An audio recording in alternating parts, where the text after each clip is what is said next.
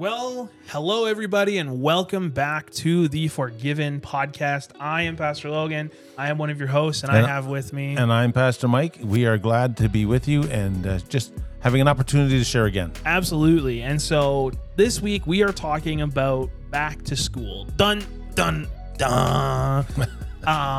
Basically, we want to talk about all things back to school. How do you transition well from the easy, laid back, chill nature of summer into the busyness that comes with back to school? How do you do that as a family?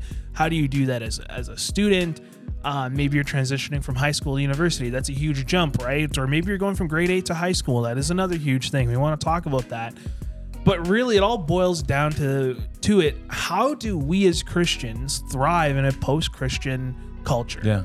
Yeah. Like as we're talking, it is kind of the end of August. And it's kind of funny how there's a swing in the atmosphere as you get near the end of August, because September is coming and there's a seismic shift that comes on. You kind of have gone on a routine. You kind of become loose in the routine and you take the opportunity to be able to go and enjoy the weather and that. But in the back of your mind, July is great. All of a sudden, August, there's this little bell that kind of begins to ring in your head about, I'm going to have to get myself back into a routine. And it means different things to different people, doesn't it? Absolutely. Now, if you're a parent, you are thinking about all the things that your child is going to need to go into school. And we have a few statistics. Yeah, it was. Let's talk about this. It was pretty amazing as we kind of looked at it. It was mind-blowing, actually, when I started looking into this. And so... first of all, I think it's kind of important to understand that in 2021, and our population's only gone up since then, there was 41.9 million students enrolled in public education. And that's grades 1 to 12. So that doesn't include private school. Now, that would be North American or worldwide? That's Canada. That is just Canada. Hold on, 40 million, 49 million? The National Center of Education Statistics for Canada says that. What's our population? I think we're hitting 60 million. Wow. So you're saying that 49 million people of 60 million are going to front. 41 million. 41 million of our population is from grades K to 12. Wow. When you think about it, though, that's 18 years, though. That's an age range of... Well, no, it's not 18. That's 5 to 18.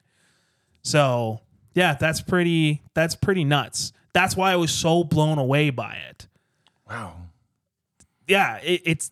And so when you think about that, it really goes to show how important education and school really is, because of the massive amount of people that are going through it.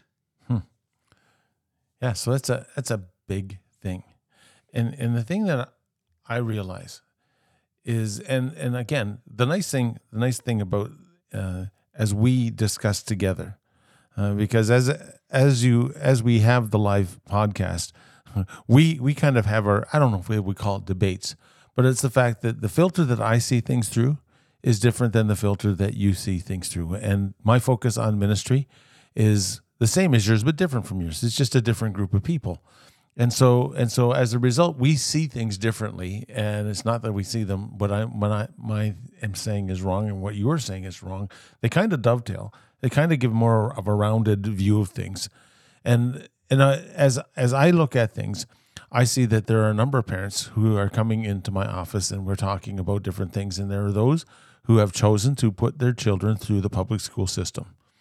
And that is a very scary thing with a lot of the advancements and things that are going, which really don't coincide with our faith. And then there are those people who are part of the Christian school system. And it's almost like a hybrid between the homeschooling and the public school system. Well, and then private education too, gets thrown into there. Now, I just need to issue a correction. Yes. Okay? I went and looked back at the website that I used for the stats.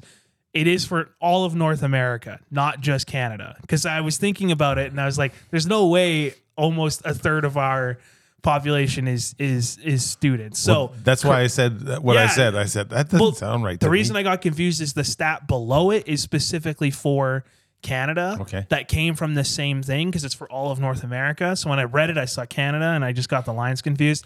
So I'm issuing my own apology, listeners. It is for all of North America, not just Canadians. See, I'm not perfect. I make mistakes too. Yeah. So anyway, now that we got that out of the way, let's continue on. So as we're trying to think of how to try and deal with this subject, we realize, I think the first thing we want to do is we want to realize that there's a number of people who are going through stressful times.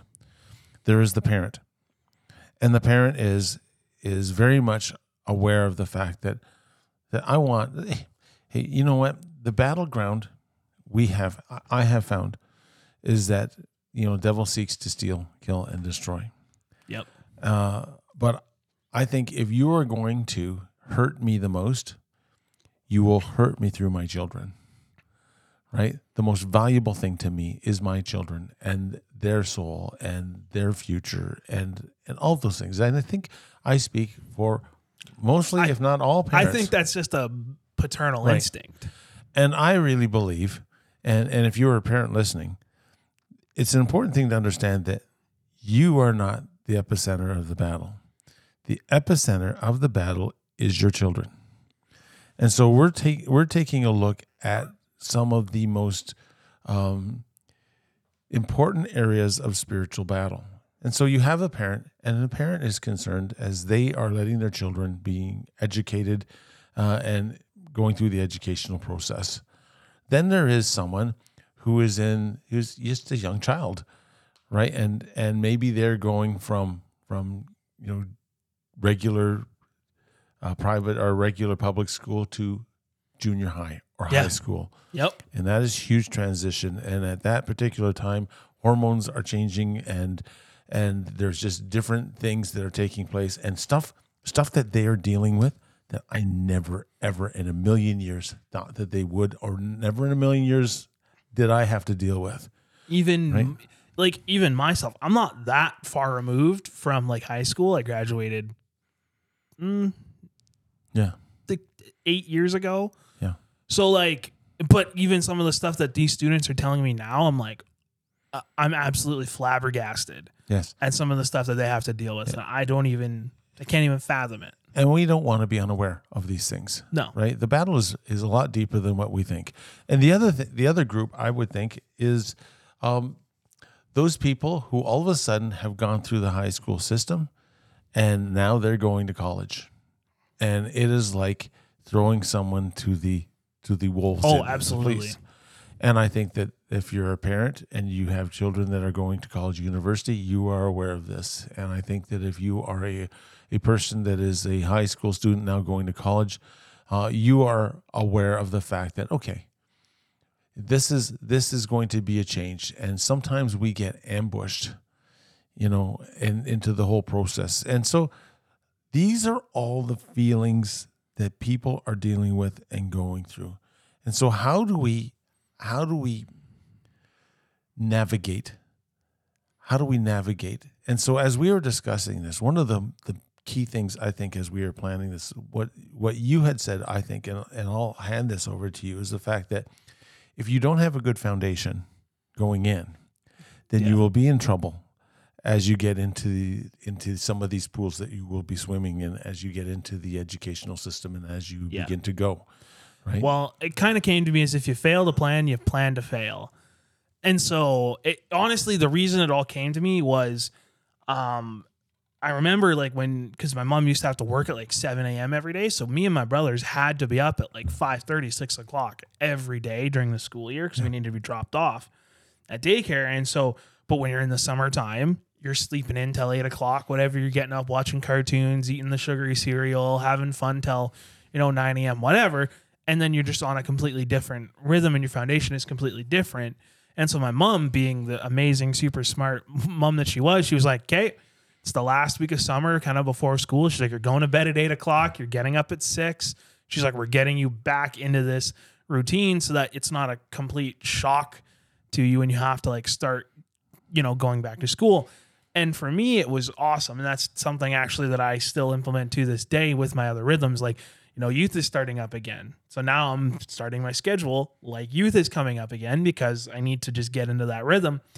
And the idea really is if we have a summer filled of ungodly behavior, if you're a student listening to this or a young adult and you spent your summer partying and having fun and all this stuff, don't get me wrong, go and have fun. But if the foundation of that is not a godly one, if it is not a time of learning and growing and seeking God, and then you try to apply that to an even busier season, mm-hmm. It's just not going to work. If you don't have your priorities right in the easy time, you're especially not going to have your priorities right in the busy time. And I think that goes for families and on all levels. Yeah. Now, I remember when I was pastoring in another location, we often had our vacation Bible school the week before school. And a lot of parents enrolled them because they wanted them to get into a routine of getting up and going to something. And so we tried to make it as exciting as we possibly could. We tailed that onto this huge peach cafe that we did and got the community together for one last kind of hurrah going into the school year. And it kind of was successful for us. And so we begin to talk about these important things. But the one question that I asked myself... Yeah.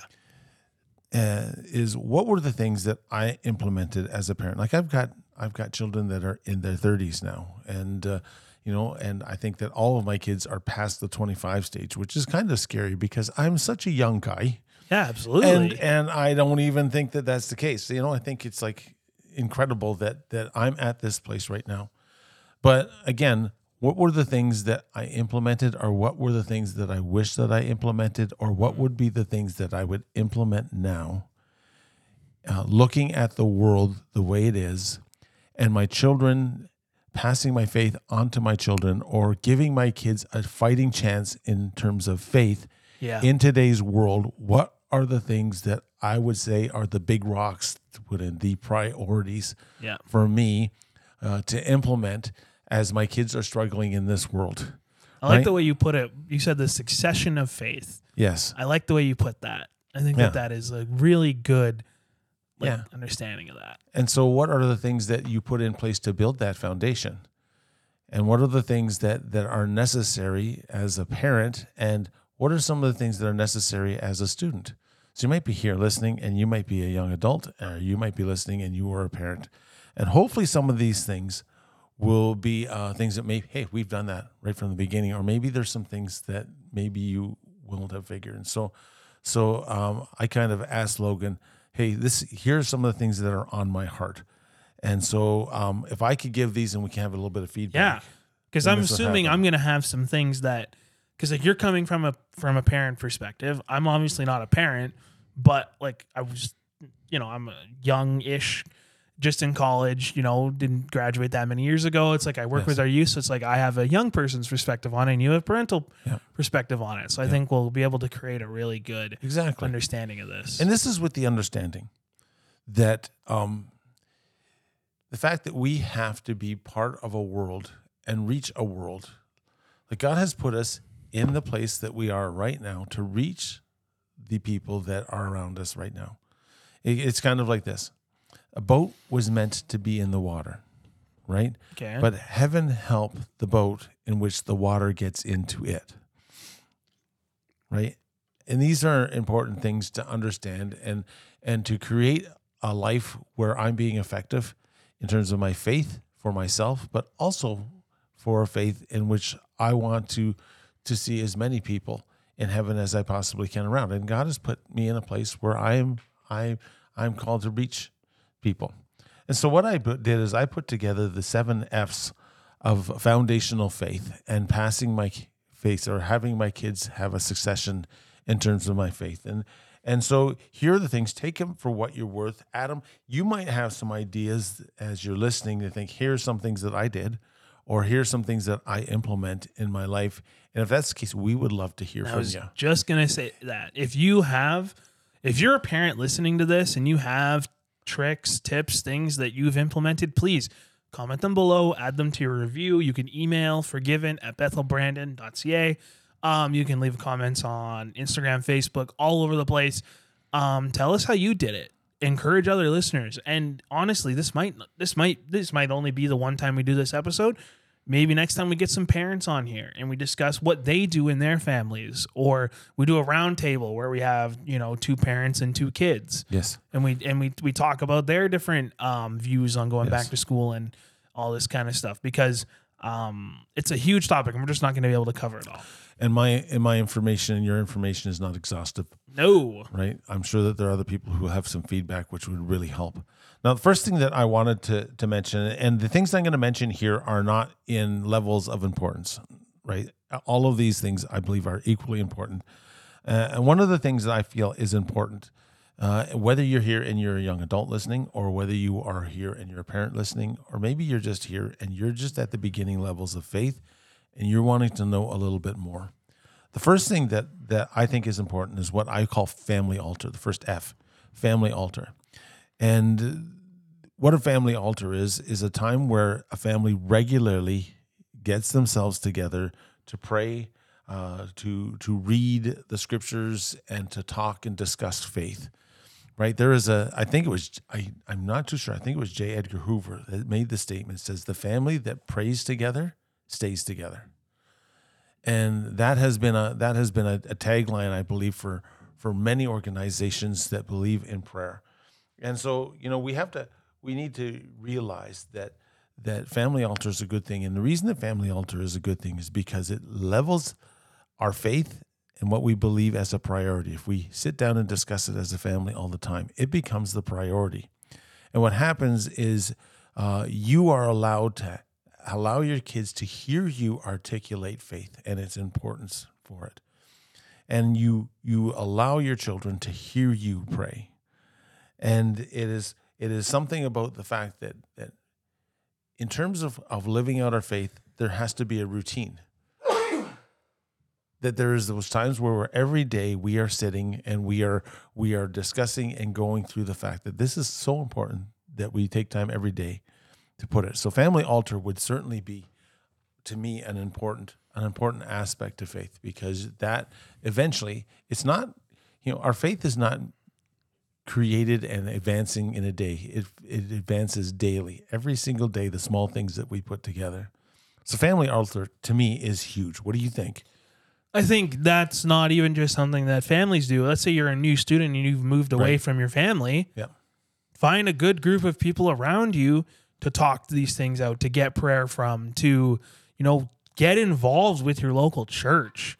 Doesn't have to be us, but, you know, if you're in Brandon, come check us out. Like, get a support system around you that will discuss these things with you, that will pray for you, that will, you know, be this family altar. And also, just because your family is, you know, 1,000 kilometers away or whatever, doesn't mean they still can't pray for you or can't be involved in that kind of thing. Like, when I was in Bible college, one of the only ways that I actually stayed connected with my family, mostly because I was just really busy and I was maturing and all this kind of stuff, but my mom would come to me with, like, prayer requests because she knew I was a Christian, and that's how we connected a lot. That is how I was able to talk a lot of things about life and faith with her and kind of re-bring her back to the church.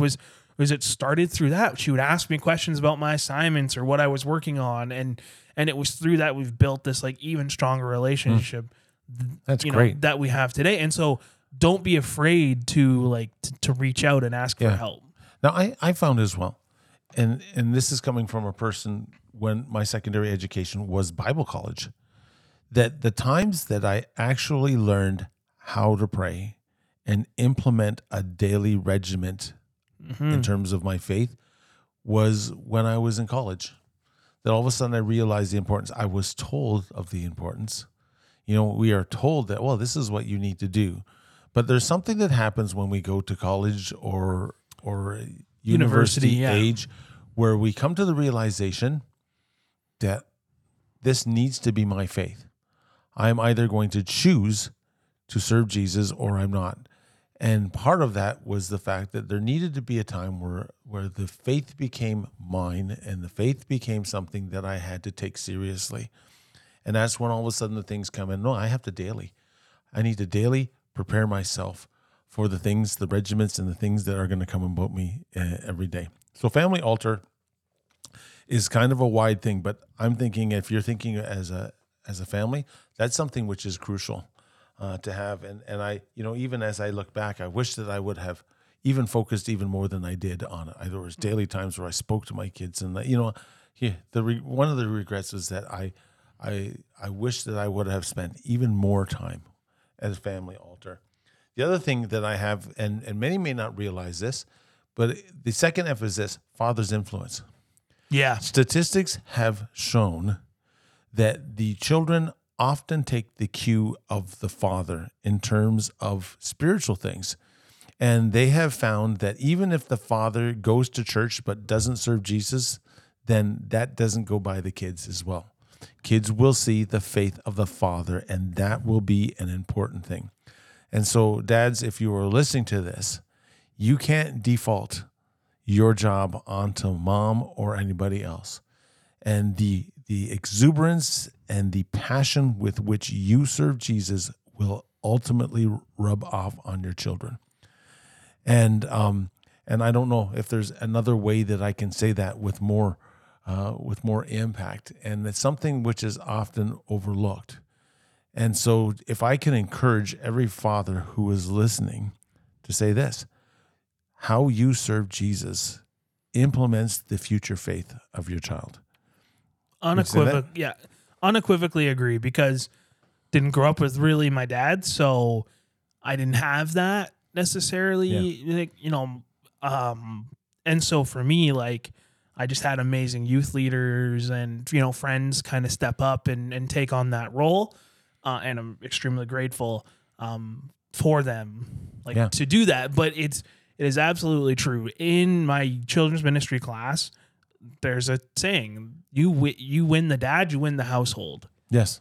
And so it's kind of stems from the idea that if you win the kids, you win the household. But we don't have to get too much into it. But God was clear when He made the father the head of the household. There is an extra spiritual weight and responsibility that comes with being a father. It's just the reality of the situation and the job that you willingly signed up for. Yeah. So like, and I didn't have a father, spiritual father. Like, my dad didn't serve the Lord, as far as I know, he didn't. And even for yourself, you didn't have that example. And I believe that God had kind of created and had really strong men influence me. As I look back, there were men that were there. And so maybe you're listening and you don't have kids or anything like that. You can still have an influence to the younger people that you associate, and you can be a mentor, and you can like, they're not only looking at their dad, but they're looking at men in general. Yes, exactly. Who are going to live it out. And if you're, you know, a student right now who doesn't have a dad, find somebody. Like, if you go to church, fantastic. Yeah. Talk to your pastor. Find a male role model that can come alongside you and can, like, you know, and can help you. Because here's the reality. I didn't know how to shave, so I watched a YouTube video, and that's how I learned how to use, like, my first razor and stuff. And no, I'm not saying that as, like, a sappy thing. I wouldn't necessarily have wanted some random friend of mine to teach me that.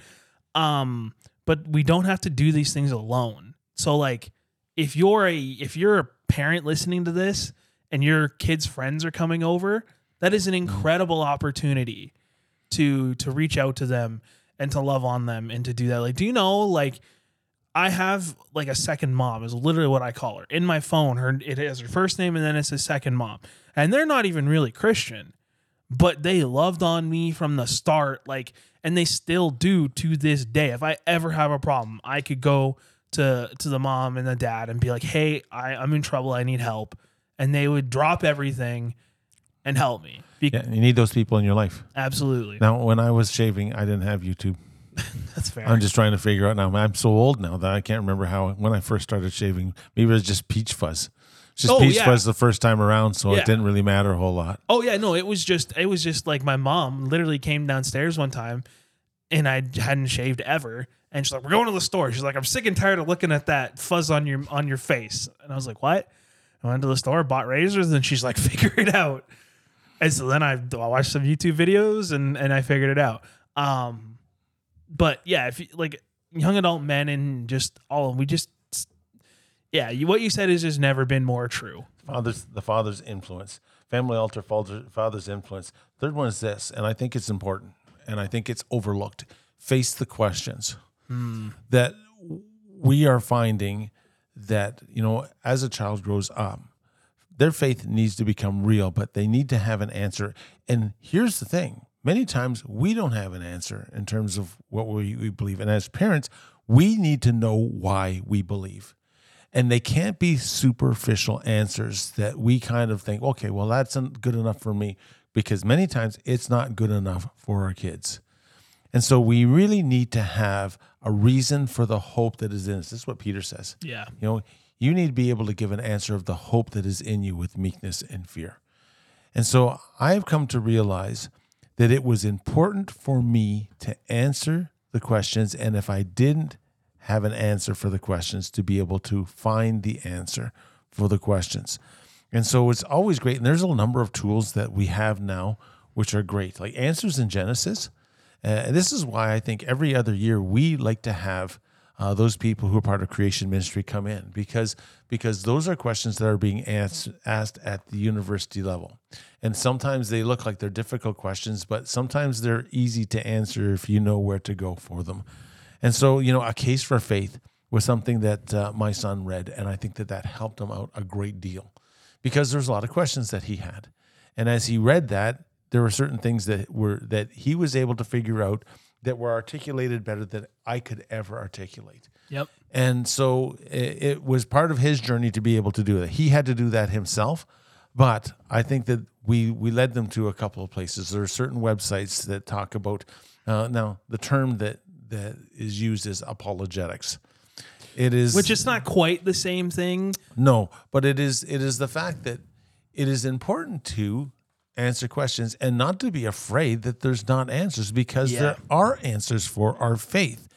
And we need to be proactive as parents. And again, this is kind of the angle that I take things, is that there has to be a way that you find out the answer. And many times there hasn't been a time where I'm like, oh, well, the faith that I have is bankrupt. I didn't even realize it. No, there's always been an answer.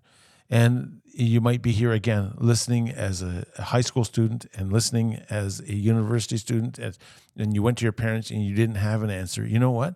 There are so many good things online for you to figure it out yourself as well. So it's not, if your parents don't have the answer and they don't give you an adequate answer, it's up for you to be able to look deeply into these things. And there's lots of good websites. There's lots of things that you can go to. But the fact is that we need to face the questions. Don't cower. Yes. Don't cower over hard questions. Because here's the reality. Parents, if you are not willing to answer the question, your child, your student is going to go and find the answer.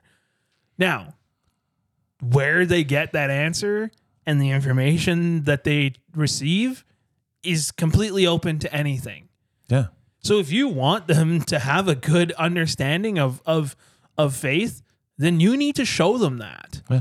So if your son is asking, or daughter, or whatever, is asking questions about, you know, a relationship, about sex, about pornography, whatever, you need to give them the tools and the proper understanding of where to look, and because the reality is the world will chew them up and spit them out very quickly. Yeah. And especially with like the internet, everybody has the power of a computer in their pocket. And so students will look for the first thing they see on Google and they'll read it. And that is what they will base their understanding on. And it just will not be good. There's a proverb that says, somebody has a really good argument until someone else has something to say. And that's true. Absolutely. And there have been times where people have come to me and said, hey, what about this? I said, well, have you considered this as well? Yeah. Right. And so that many times there is an answer if you're willing to find it. And Christianity stands on its own. It has been in existence for thousands of years because there is an answer, and there are some important things to consider. And it's not just your university professor who you kind of see as the authority who says something to challenge your faith. Doesn't mean that it is the end all and be all. There are answers. Exactly. That's just one thing that I would caution the student specifically about right now, yes, listen and respect the authority of your teachers and your professors. Absolutely. But they have opinions and they will share those opinions with you, and they may try to share those opinions as fact. Yeah. And that's not true. And so we need to be very careful, and everybody listening, you need to be diligent about that. Even listening to this podcast is Pastor Mike and I's opinions. Some of the stuff is biblical fact and it is truth, but some of it is opinion. And so you need to listen to that and have an understanding of that.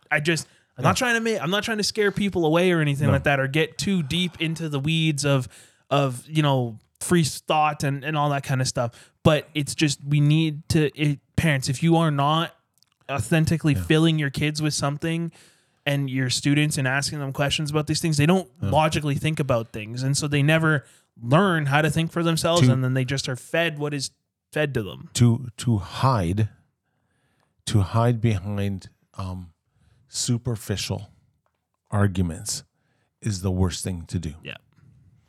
Face truth, because there is an answer, and our faith does stand strong in the midst of scrutiny.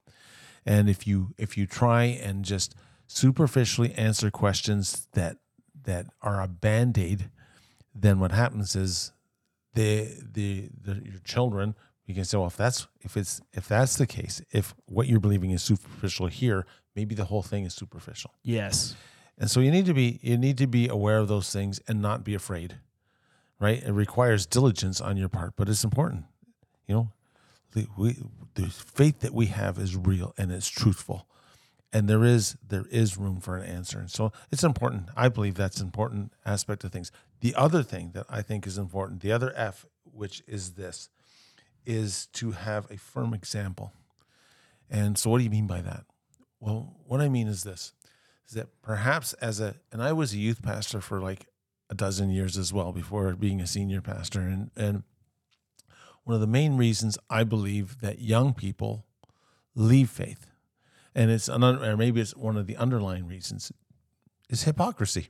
Absolutely. So what happens is they are told this is what we're supposed to believe and this is how we're supposed to live. And then the parents go, and even though they have an ideal, they really don't live it out. Now, I'm not saying you have to be perfect, because you don't.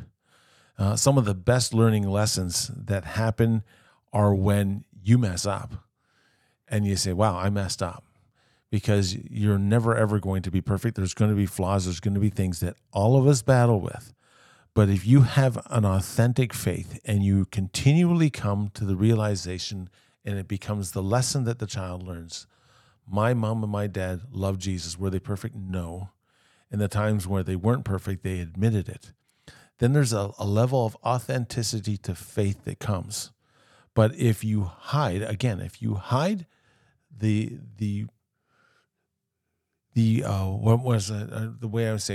practical life aspect from the, this is what it says to do. If there's a disparity, if there's a separation between the two, then what happens is the faith that they see becomes something which is not authentic and something real. And so I think that we're living in a day where we're looking for something authentic, not something perfect, but something which is authentic and real. And if you can live that out, and if you can show your children, or if you are a young adult, if you can live out your faith and you mess up and you get up and you just are authentic about your faith, then that makes a huge example to the people that are around you. And that goes, young people aren't just leaving because of their parents. It's not just the hypocrisy they see in their parents. It's the hypocrisy they see in culture, in the world. Mm-hmm. Some of the, younger students and stuff that I knew in other churches, I'll talk to them now, and they don't serve Jesus, and I'll talk to them about it. And they're like, well, you taught us this, this, and this, but it's like other churches aren't doing it. Other Christians aren't behaving like that. Mm-hmm. And then it gives them a green card to then. So you're kind of seeing even on a wider level than just yes, parents, absolutely on a wider level. Now here's the thing for me. There will always be phonies. There will always be people who will profess a faith that they don't live out. And I never ever like to put myself on a pedestal because I realize that I will always fall off that pedestal. I always want to kind of put myself at an even level that says I'm just a human. Absolutely. That has to be able to do that. But I have found that my faith was forged on those people that I've seen. The reason that I'm serving God today has been because I've seen that authentic faith lived out, right? How many times we can get our eyes off that, and many times maybe you are here and you are a victim of abuse or you're a victim of church abuse. And if that's the case, boy, I apologize for that. And again, we're always living with imperfect people. But in the midst of that, if you can see the authenticity around of people who really do, and I'm hoping as a parent, that was the one thing that I thought, I don't want my kids to be seen as pastors' kids who were supposed to live a life above because they were the pastor's kid, right? My thought is, listen, you be who you are, and we will deal with people who have expectations for you that are unrealistic. That's a really good way to do that, because I've talked to some of my closest friends are pastors' kids, and they had the opposite experience. Oh, I've had to confront people in the congregation. Say, don't ever say you're a pastor's kid, because that puts a level that they'll never ever be able to achieve. And so that was the kind of thing. You just be who you are. Don't be anything other than that.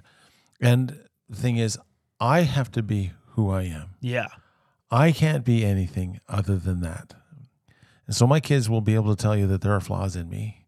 But I don't think that I ever hid them from them, but I dealt with them in the essence of faith at the particular time. Which is good.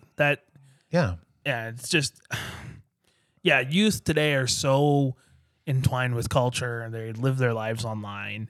And so they see these Christians that they've been following, and then they see them, stumble, or they don't even necessarily see them stumble, but they learn that just their whole thing was fake.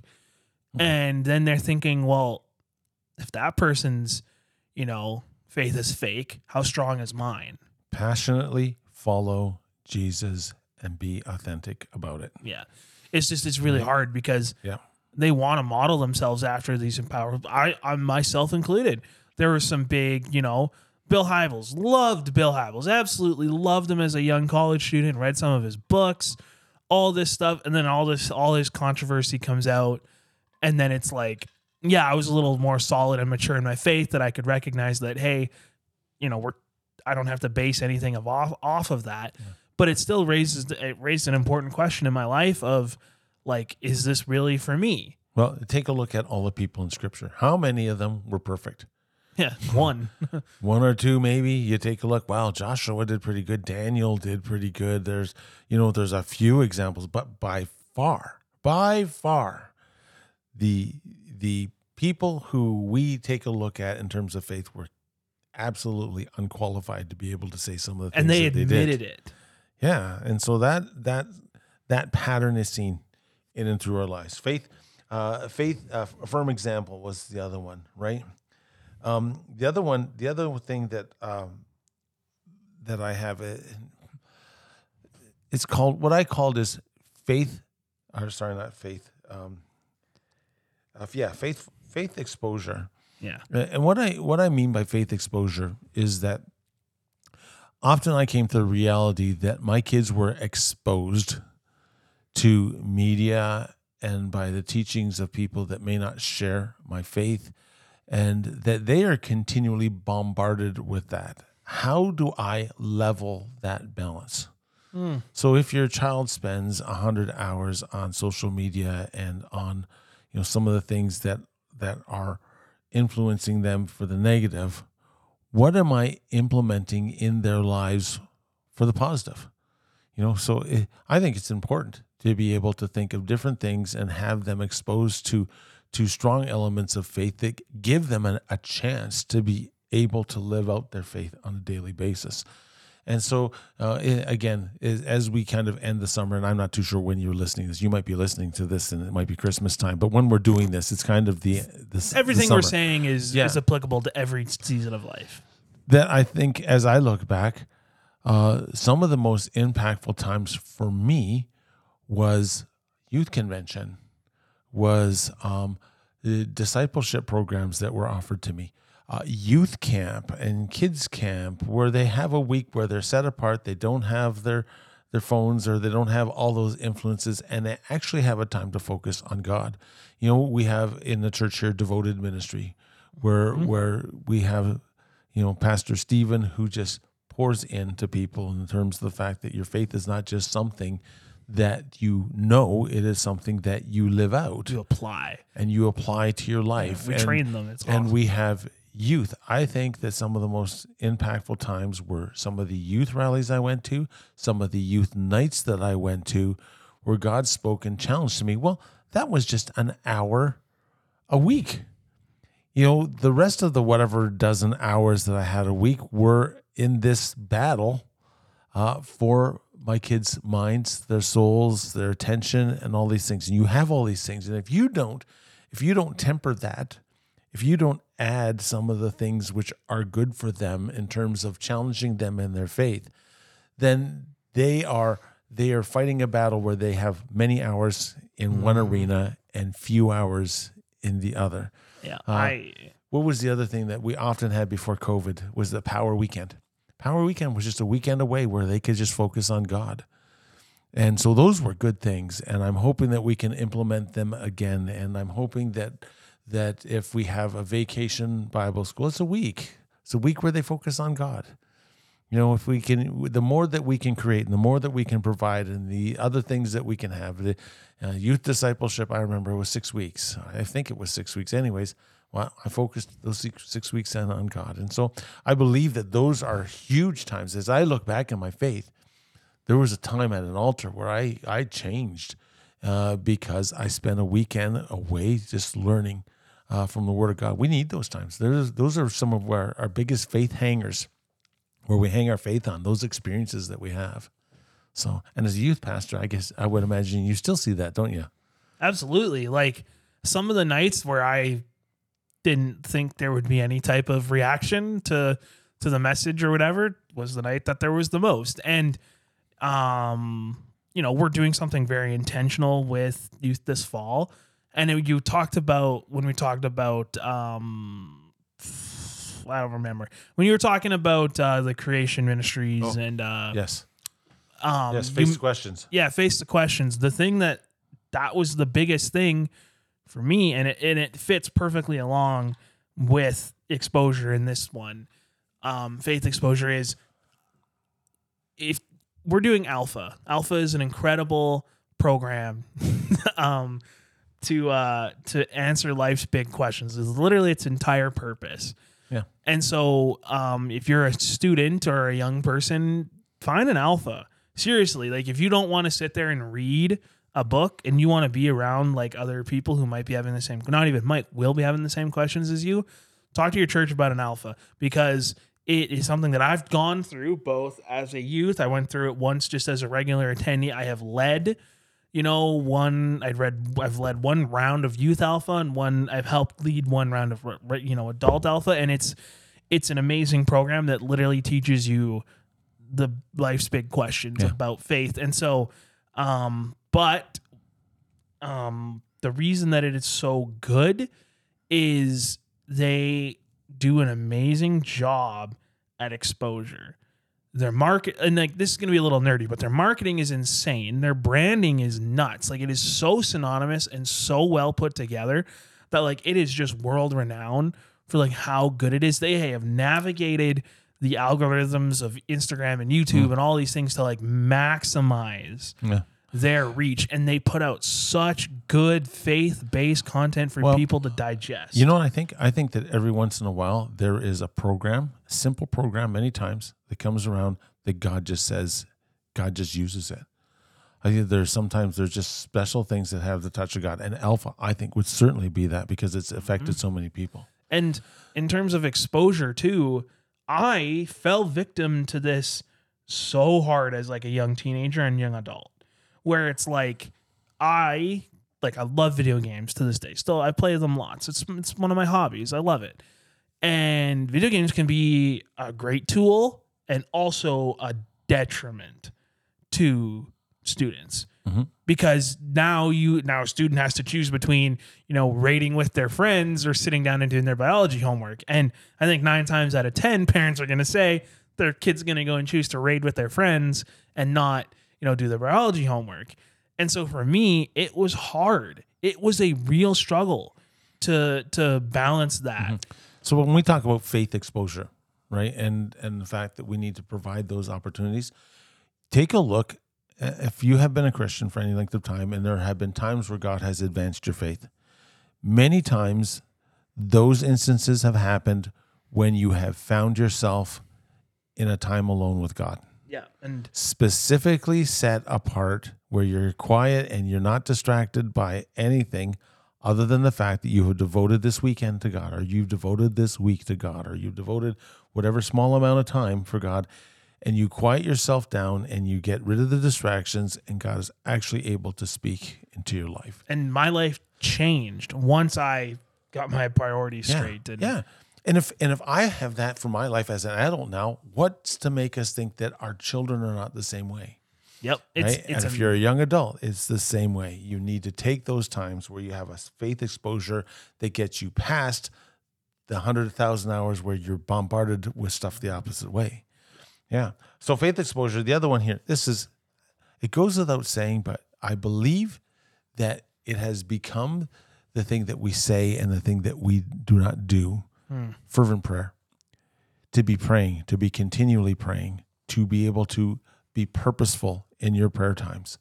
I remember there was a time in this church where I was youth pastor. I was in your position like 25 years ago. And there were a number of parents that were concerned over the fact that their kids were leaving the faith.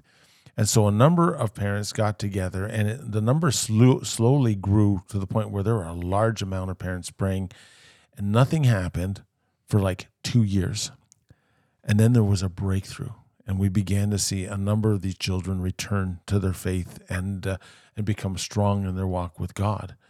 And again, the scripture says the effectual, fervent prayer of a righteous person is powerful and effective, avails a lot of the time.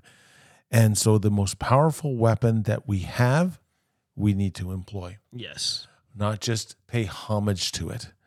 Here's the problem.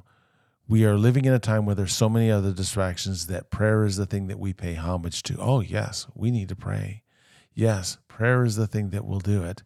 But when it comes time to doing it, we don't. And when it becomes time to deal with the most important things in our lives, it becomes the secondary option. And the hope is, especially when it comes to the most important things in our lives, that we are daily bringing our children before the Lord, or we're bringing our faith before the Lord. And that needs to become something which is huge. And as I wrote that down, I realized that, yeah, everyone's going to agree with that. But the challenge is to be able to employ that into everyday life so that it becomes a powerful thing that God has intended it to be. Absolutely. Yeah. So then that goes for everybody. Doesn't matter if you're a parent, student, teacher, whatever. Yeah. Pray. It is the most reliable, powerful, emotive, connective way that we can, And also the most untapped thing. Yeah, absolutely. Right. The way you said it, it really hit me. It actually just hit me like a truck. We pay homage to prayer. We don't actually pray. Yeah. Like it's like showing your respects for something. You do it out of obligation, as opposed to actually wanting to do it. And while I have the opportunity, I believe that as individuals we need to pray. But there is a particular power that happens when you corporately find people to pray with together, when you are unified under Christ, agreeing upon something which I believe is important. So there's an extreme power to corporate prayer, whether that's two or it's a small group of people saying, listen, we're going to pray for our kids. We refuse to let our children be lost. And so I'm going to pray for your child, and you're going to pray for my child, and we're going to continually agree together that God is going to see them through difficult times and difficult seasons in their lives, so that when at the end of the day, they're going to serve Jesus for the fact that they choose to serve Jesus. So fervent prayer, man, that is something that probably should have been on the very front of the list. Again, all the things that I'm mentioning are not in a significant order. They're just in the order you came to them. The last one is this, is what I call family of God. And this becomes important now because I think we are so busy, we are so inundated, and we have so many things to choose from that church sometimes takes on a secondary role. But as I take a look at my faith, the church was a huge portion of that. There were certain people that played a huge role in my faith and my advancement of my faith. And I was part of the same church from the time I accepted Jesus as a young teenager, from the time that I went to Bible college. I was part of the same church and was involved in that church. And there was something about my growth that happened when I was there every week, right? And now as a pastor, okay, he's the pastor. He wants me to come to church every week. I think I'm hoping that it will extend past that. But there's an importance of the fact that you need help outside of yourself. Yes. In terms of living out your faith, in terms of growing in faith, and people need you as well. A lot of times we think selfishly about this. Well, I need people, but the thing is, people need you. Yep. And I think that as we go ahead over the next generation, there will be a huge price to pay in terms of our attitude and church attendance, and in terms of staying faithful to a church. Mm. Be part of a church. If this is your church family, okay, you say, this is my church family, and I'm going to be involved in this church, and I'm going to worship at this church, and there are people I'm going to pray for in this church, and there's people I'm going to support in this church. When you have children, you dedicate those children to the Lord. And part of that dedication is that you are saying to yourself, I'm going to choose to allow my children to serve Jesus. But also part of a baby dedication is this. God, I surrender this child to you, and this is the congregation that I am going to raise this child in so that they can help in the process. Yeah, absolutely. My faith was forged because I didn't grow up in a Christian home, and there were influential people who helped me, and one was a pastor who was there all the time for me. The other one was my friend's parents who were there, and then there were just individuals who somehow came into my life that became part of the process of my growth. Yep. And it is a huge component of our children's faith and in our faith to be able to say, this is my church, this is where I worship, here's the people that I support. And so those would be of the things that I think I incorporate, and I think we should incorporate. Those are the things. You know, to have family altar, to have a father's influence, to face the questions, to have a firm example, to have faithful exposure, to face the questions, fervent prayer, and family of God. So those are things. And again, you might be here and you say, you know what, here's another thing. And I'm hoping that somehow has helped in the process, or something that kind of has mulled over in your head, something to think about, because maybe not all of them have gotten you, but maybe one or two have gotten you. So the other thing that we wanted to talk to as we kind of wind things up is the fact that we wanted to talk about practically. Now you're you do social media, but you also take on the youth portfolio of the church here. And probably one of the biggest challenges that you have, we had how many graduate from 15 people who've graduated from high school and either are getting a job here in town, or are going to university in another town, or going to university here. Yeah. Another country. We got, yes. And so I just wanted to end. We've been pretty serious, and it's important to be serious, but I wanted to end a little bit lighthearted too, because school should be fun and university is a great time. And I just wanted to give a couple of applicable bits and pieces of knowledge, wisdom, that you can apply to yourself in university, and even as a parent, maybe like how you thrived as a student, and that kind of stuff. Doesn't necessarily have to be specific study tips, because everybody studies differently, but even just the fact that you actually should do your homework and study. Like, I feel like kind of dumb saying that, but I almost rarely did my homework in grades 9 and 10. I almost never did it. If it was reading for like English class, I would skim it and kind of get the gist of what was said so that, you know, I could write on it. Or, you know, if it was math, I would kind of do a question here and a question there just to kind of, you know, say that I did it, even though like I never really did. And that really bit me in the butt hard. Yeah. Because come grade 11 and 12, when it's like, oh, I want to start applying at universities, starting to think like, oh, I might go be a social worker, or I might, you know, go do this and that. It's like, oh, I need a certain, you know, grade point average. I didn't have that. And so it's like I needed certain classes. I was taking the really sort of bare minimum kind of classes because I wasn't the best student. And so I didn't study. I didn't apply myself that much. And then I had to really grind my last 2 years of school in all my classes. And I had to study. And it sucked because I had no idea how to do it.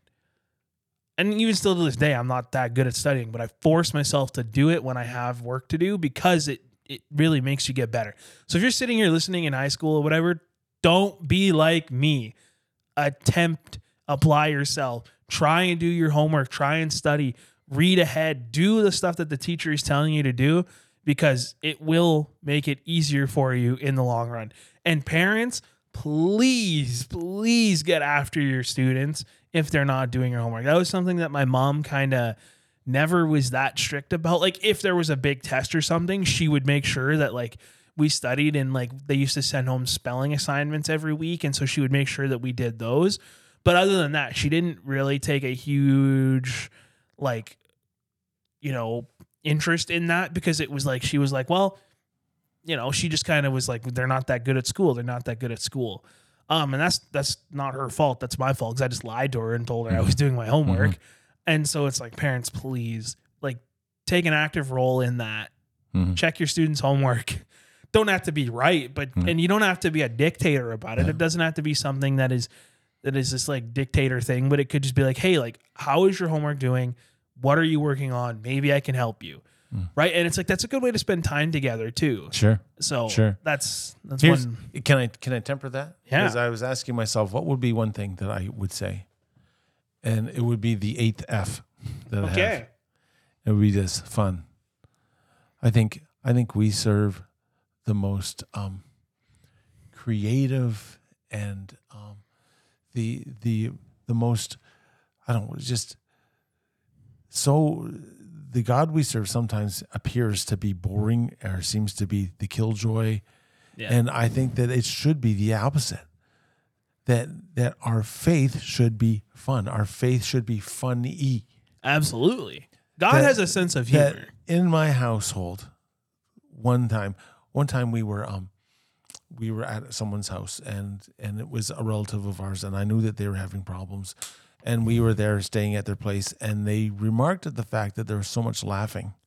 He says, we don't have that laughter in our household. And I'm thinking to myself, boy, we serve the most expressive and fun God. That God is about life to the full, and that there has to be this element of humor. It has to be an element of laughter, has to be an element of life, joy, peace. Yeah. All of these things. And we forget. You know, we kind of get so focused on, oh, we got to be this, we got to be this way, we've got to live that way, we've got to have all those things. And those are true. And not getting away from the fact that there is an element of living pure, holy lives in that. But in that process, we don't check in our sense of humor at the door, or to be able to just enjoy life. Why would I want to serve God if it is just a killjoy and a boring essence? And if that's what your faith is, I think that you're missing out on some of the best things that God has for us. Couldn't agree more. Right? That there has to be a level of joy, a level of fun, a level of humor, and just... I'm glad I kind of, as I was listening to you talking there, just because I was kind of thinking, what would be the one thing I say? Man, it's just we should be living the most joyful, fun, funny. That people should be taking a look at our lives and saying, man, I want what that person has because it's just so wonderful. They're laughing all the time. They're smiling all the time. They're getting the best out of life, and they're not drinking. Yeah. They're not partying. Well, what's with that? If I have to jumpstart my joy with alcohol or drugs or anything like that, is that really a life to live? We have the answer. We have something which the scriptures promise us to have fullness of joy. Joy to the full. Yep. And I believe that needs to come out in our faith. And if it doesn't, then people will be scratching and say, why would I want what you want? Yep. Some of the most fun memories that I ever have were not drinking or partying or anything like that. It was, doing this or that with my family, having a fire. We had a fire pit in our backyard. We used to, have and my house was literally right next to my elementary school. We shared a parking lot. To get into our, parking garage, you needed to go through the school's staff parking lot. So all of the friends and stuff like that around our house, all seen our backyard. We had a trampoline, fire pit, all this kind of stuff. And as we kind of matured and got a little older, we just always had people coming over. Mm-hmm. Always. There was always a friend over. There was always somebody using the fire pit and whatever. And my mom was she didn't drink. She didn't do any of that. At least not when we were around, and we would have people over and we didn't drink. And we would have so much fun, and people would be walking by, students, and they'd hear about it and they'd want to come see. And their parents would be like, there's no drinking. They're not doing that. We're like, no, we don't need that to have fun. Yeah.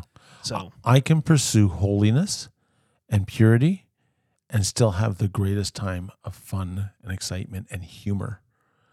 We just be able to learn to laugh and to really enjoy life, because God desires to give us life to the full. What does that look like? Well, it's not sitting around navel gazing and just, having my eyes on a scripture and that, these are important things. I don't want to belittle those things.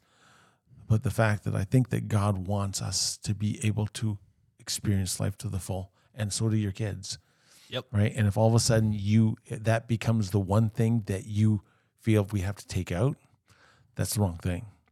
So, anyways, well, that's all I have to offer. And maybe you are listening and you have something else to offer, or maybe you're here and you are having questions and you're saying, I need to discuss this further. Then I just want to say that we're here for you. And again, the purpose of this podcast is to bring you along one step at a time. Right. And so the process is to incrementally step us ahead. And I'm hoping that maybe some of these things might be able to help in that process. So I think it does. I think this was a really good episode. And I think we could probably we're going to plan a part 2 of this. It probably won't be the next episode, because I want to get a parent and a student to join us. Because I think there would be a lot more that we could discuss. To just male. Now, mind you, are a parent. So yeah, I just wanted to take a second to thank everybody for listening. Yes, please, and share if it's beneficial to you. Hopefully, it'll be beneficial to someone else. Absolutely. So make sure that you're sharing it, and it's not like we have aspirations to have the world's biggest podcast, but we want to be effective in reaching people. So that's where our hearts are at. Absolutely. And so please share it. That is if you ever are like, wow, I love this and I want to support, you don't need to give us money. Hit the share button. That's the biggest thing you do. The second and biggest thing you do is leave a review. And be honest in your review. Spotify and Apple, and I think Amazon now have a review thing and board. You can give us 5, 4, whatever stars, and be brutally honest with your review. If you think we're bad, I want to know so that then we can improve. Yep. So please leave an honest review. You're not going to hurt my feelings. It might hurt Pastor Mike's, but of course you're going to hurt mine, but that's okay. Hey, can I close in a word of prayer? Absolutely. Well, we just we're up against a huge battle, and we have to continually look to you to help us with the process, whether there are people who are listening and they're in school and they're facing a battle, or whether they're going to university and they're not too sure what they're facing, but they're determined going into university to serve you. And so, Lord, I just pray that you will help them to obtain the foundation that they need to. For those of us who are parents, and the most valuable thing to us is our kids, give us wisdom every day. And let us exhibit a life to them, which is life to the full. And we just pray, Father, the presence of the Holy Spirit to be in all of our conversations, and that God You will help us, Lord, to be passionate followers of Jesus. And so we give this all to you, and we pray, Father, that this will go out to minister to whoever you want to. In Jesus' name, amen. Amen. Thanks, everyone. Appreciate the time. God bless.